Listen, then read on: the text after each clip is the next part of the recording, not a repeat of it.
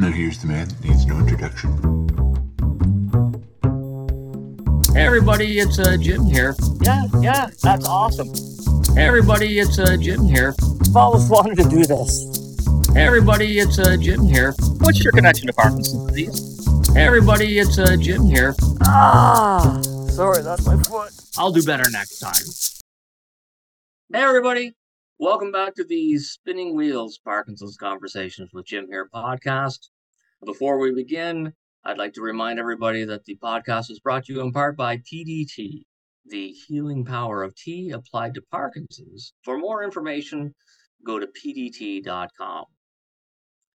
I'm Jim here from Ottawa, Ontario, uh, joined by my friend Mike Loghrin back in Toronto, Ontario. Today's guest, I am so thankful and grateful that she has agreed to come on to the podcast with us. We met her briefly in Kindersley, Saskatchewan in person and a couple of times online. I'd like to welcome from Saskatoon, Saskatchewan, Jeannine Alain. Jeannine, thank you very much for coming on the podcast. You're welcome. Pleased to be here. So, Jeannine, let's uh, let's jump right into it. Tell us a little bit about your Parkinson's journey so far.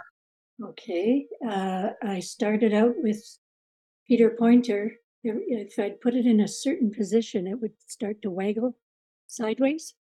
And I thought that's kind of weird. And it stayed off and on for a couple of years. And then I developed really, really tight shoulders.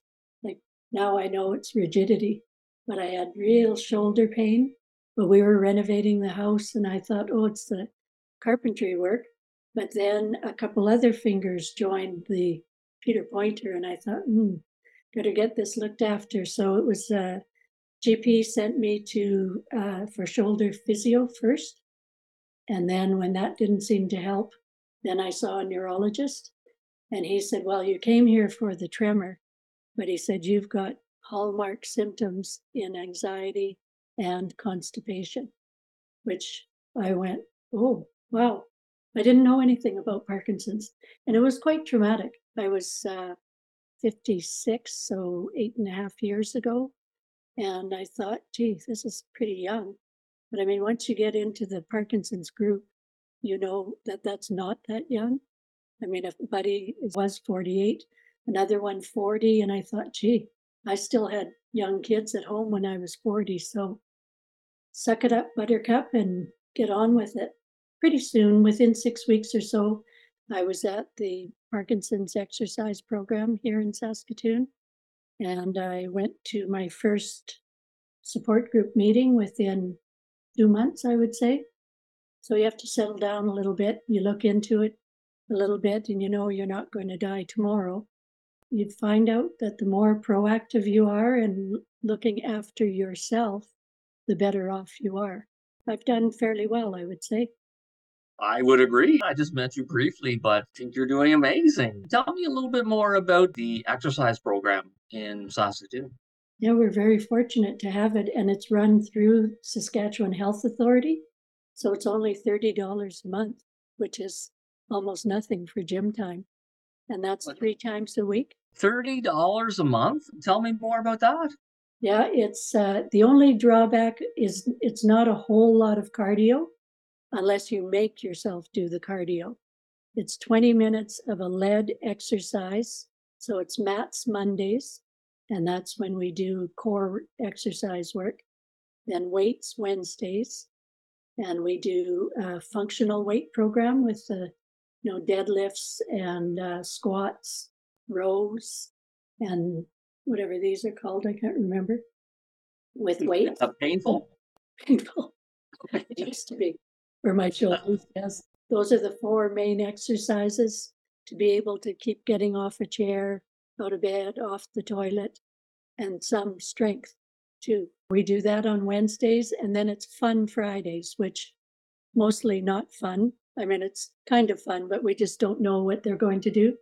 You might be working with uh, urban poles or um, tubing, doing certain walking things. So it's always good for us. But the cardio, you have to force yourself to do heavy walking, fast walking on the track, or there are rowing machines, new step machines, uh, ellipticals. So I don't know what you're like, but I need to be in a group to be motivated. I know I should do things on my own, but I'm I'm not very good at it. So we are very fortunate to have that in in the city. I- think it's really important that we're able to push ourselves. How many people are, you know, on average normally in a class with you? Well, we have two different groups. We're at a dozen to 15 in the two groups. I've been doing it for eight years now. I also belong to um, the Parkinson's Wellness Program in Victoria because we used to live in Victoria and I spend every February out there. So I do three times a week with them as well. And they're big on cardio. They really, their rock steady boxing has lots of cardio, their fitness class. And I also do the singing class with them. Singing is good for us because it keeps Yeah. our throat and swallowing muscles in shape. So it's a good thing. And then I also do walking as fast as I can for four blocks and then regular for two. And I repeat that five times. It's about three and a half kilometers or so. But that makes you huff and puff. So, Oh, can Dr. yeah, Bloem. totally, you totally. know, Bas Bloem in, uh, in the Netherlands? Yes. Yeah, he's the one who says you've got to huff and puff. You can't just take it easy when you're exercising. And the province of Saskatchewan has three times a week exercise classes. What else do you do to, you know, try to build community and live as, as best you can with Parkinson's? Well, the support group, I'm chair of the support group, so that's one big thing. But mostly is that I've never tried to hide my Parkinson's, and I've always talked to people who don't have Parkinson's about it. I Mm, mention symptoms. I try to, not teach, but let people know more and more of us are going to be diagnosed with this disease. I don't want them to be so scared of it as I was. If you know that you can live with it and you can live pretty well with it for quite a few years, my pet phrase is it's getting harder to ignore each year, but you can definitely keep on living. I'd like to know a little bit more about uh, the support group that you uh, that you chair. Uh, it's once a month, and we are lucky that the uh, one of the care homes gives us a large meeting room for free each month. Mhm. And uh, we meet every month except July. We take a little break in July. Last night we had 40 people out. I'm usually doing a few little announcements. We do a kind of a mental, physical challenge, do a bit of a get up and stretch and move a little bit before, and then we had a presenter who was speaking mostly for the caregivers, but about maintaining hope in uh, in Parkinson's. Sorry, I have a fruit fly. About maintaining hope in uh, in Parkinson's. Sorry, I have a fruit fly. You get 40 people out to a group. Generally, it's 30 or 40 people. Our Yeah. emails go out to about 120 people. We've had 50. We've had 70, 80 at our Christmas party. So Wow. yeah, I mean, yeah, what a what a great community. You know, I'm, I'm going to tell you that Saskatchewan is one of my favorite province. When we were coming through on the Spinning Wheels tour last year, mm, British Columbia was great. It had the views in the mountains. Alberta was very good as well. We met some really nice people, but there was something about Saskatchewan And here's the ever popular segment Jim's Spinning Wheels Tour Flashback. and it really was in, in Kindersley. Drove two hours to see us. Uh, you and I took a selfie or an Aussie uh, in Kindersley at the silent auction and the the uh, the barbecue. And I know that you know community is important for people with Parkinson's, but also that the community in Saskatchewan seems to be uh, just as important. Uh, Parkinson's or not. How do you think it's different for women to experience Parkinson's as opposed to men, or or or is there a difference? Well, one of the big differences, I, you know, certainly I was post-menopausal. I don't know the differences for women before them. We still look after the house pretty much. No, we still are doing the laundry and most of the cooking in most households.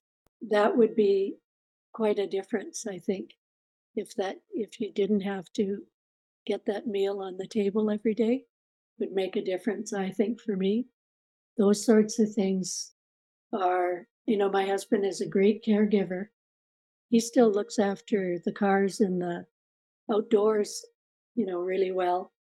But being the one who does those sorts of things, I love it when a meal will last for another night or two. When you started off eight years ago, what's the difference between where you thought you would be uh, eight years into it and where you actually are eight years into it? I thought I would be in far worse shape. I really did. Yeah. You know, I knew Michael J. Fox was doing well, but he was an outlier. And I knew one man from my hometown who went fairly quickly. So that was my touchstone. You know, it, it, I didn't really have an idea, but I thought it would be a far shorter journey. The gravity of the symptom is more on the non motor side than the motor side. But um, I'm doing way better than I thought I would. Lots of my symptoms with Parkinson's are the non motor things. And and I deal with anxiety a lot. And and I we've been talking and I know that that's one of the things with you. I've been a nervous Nelly all my life. So to find out I was on an anti-anxiety dose, low dose, before I was diagnosed with Parkinson's. And I had tried to go off of it. And the neurologist said, Don't try to go off of it. I would have been prescribing it in the next little while here. So just keep on with it. So anxiety kind of fit the picture. I didn't know it was part of Parkinson's, but it fit. How has your definition of Parkinson's expanded by being part of it? Well, it's almost night and day from what I thought of Parkinson's before. We have to buy into this idea that you can do something to slow down your Parkinson's. You know, it's a tough job if you have to force yourself to be sociable and force yourself to exercise because I exercise way more since I was diagnosed than I did before what benefits do you see from people who have just like who show up just a couple of times? What what do you see they get from the sport group? Well, it's so good to be with people who know what you're talking about. One fellow says, Yeah, we all speak the same language. You don't have to go into great, great detail because half of them are feeling the same thing that you're feeling, at least some of those symptoms, but it's that um, feeling that you're not alone. Every support group is that way. You know, you're not alone in this journey. It's going to be difficult at the end, but it's it's normal. It's we understand what it's going to be, and we're here to help you through it. Hey, everybody! Uh, while we uh, we here at the Spinning Wheels Parkinson's Conversation with Jim here podcast would really like to thank Jeannine Alain from Saskatoon, Saskatchewan for coming on today's podcast. You know what, Jeannine, we met briefly in Kindersley, Saskatchewan last year. She drove two hours to see us. It's as best she can. She's got a very positive attitude. But more than that, she's actually involved in her community, right? She runs the support group in Saskatoon. I think Jeannine is an excellent example of living as best you can with Parkinson's, having a very positive attitude, but being realistic about what Parkinson's disease actually is. So I'm very grateful. Jeannine came on to today's podcast. And uh, we hope that you liked it too. Until next time, and there definitely will be a next time, right? Keep doing what you're doing. Thanks, everybody. We would really appreciate it if you would share this podcast with just one other person, right? Just one. Say, hey, check out this episode or check out this podcast. We would sincerely appreciate that. Spinning Wheels, Parkinson's Conversations with Jim here, is brought to you in part by PD Tea, the healing power of tea applied to Parkinson's. Learn more at PDTea.com. Spinning Wheels, Parkinson's Conversations with Jim here is a podcast produced by Jim Redmond and Mike Loghrin. This podcast is not intended to replace the assistance of your personal medical professionals and should not be relied upon for medical advice. For more information, go to spinningwheelstour.ca.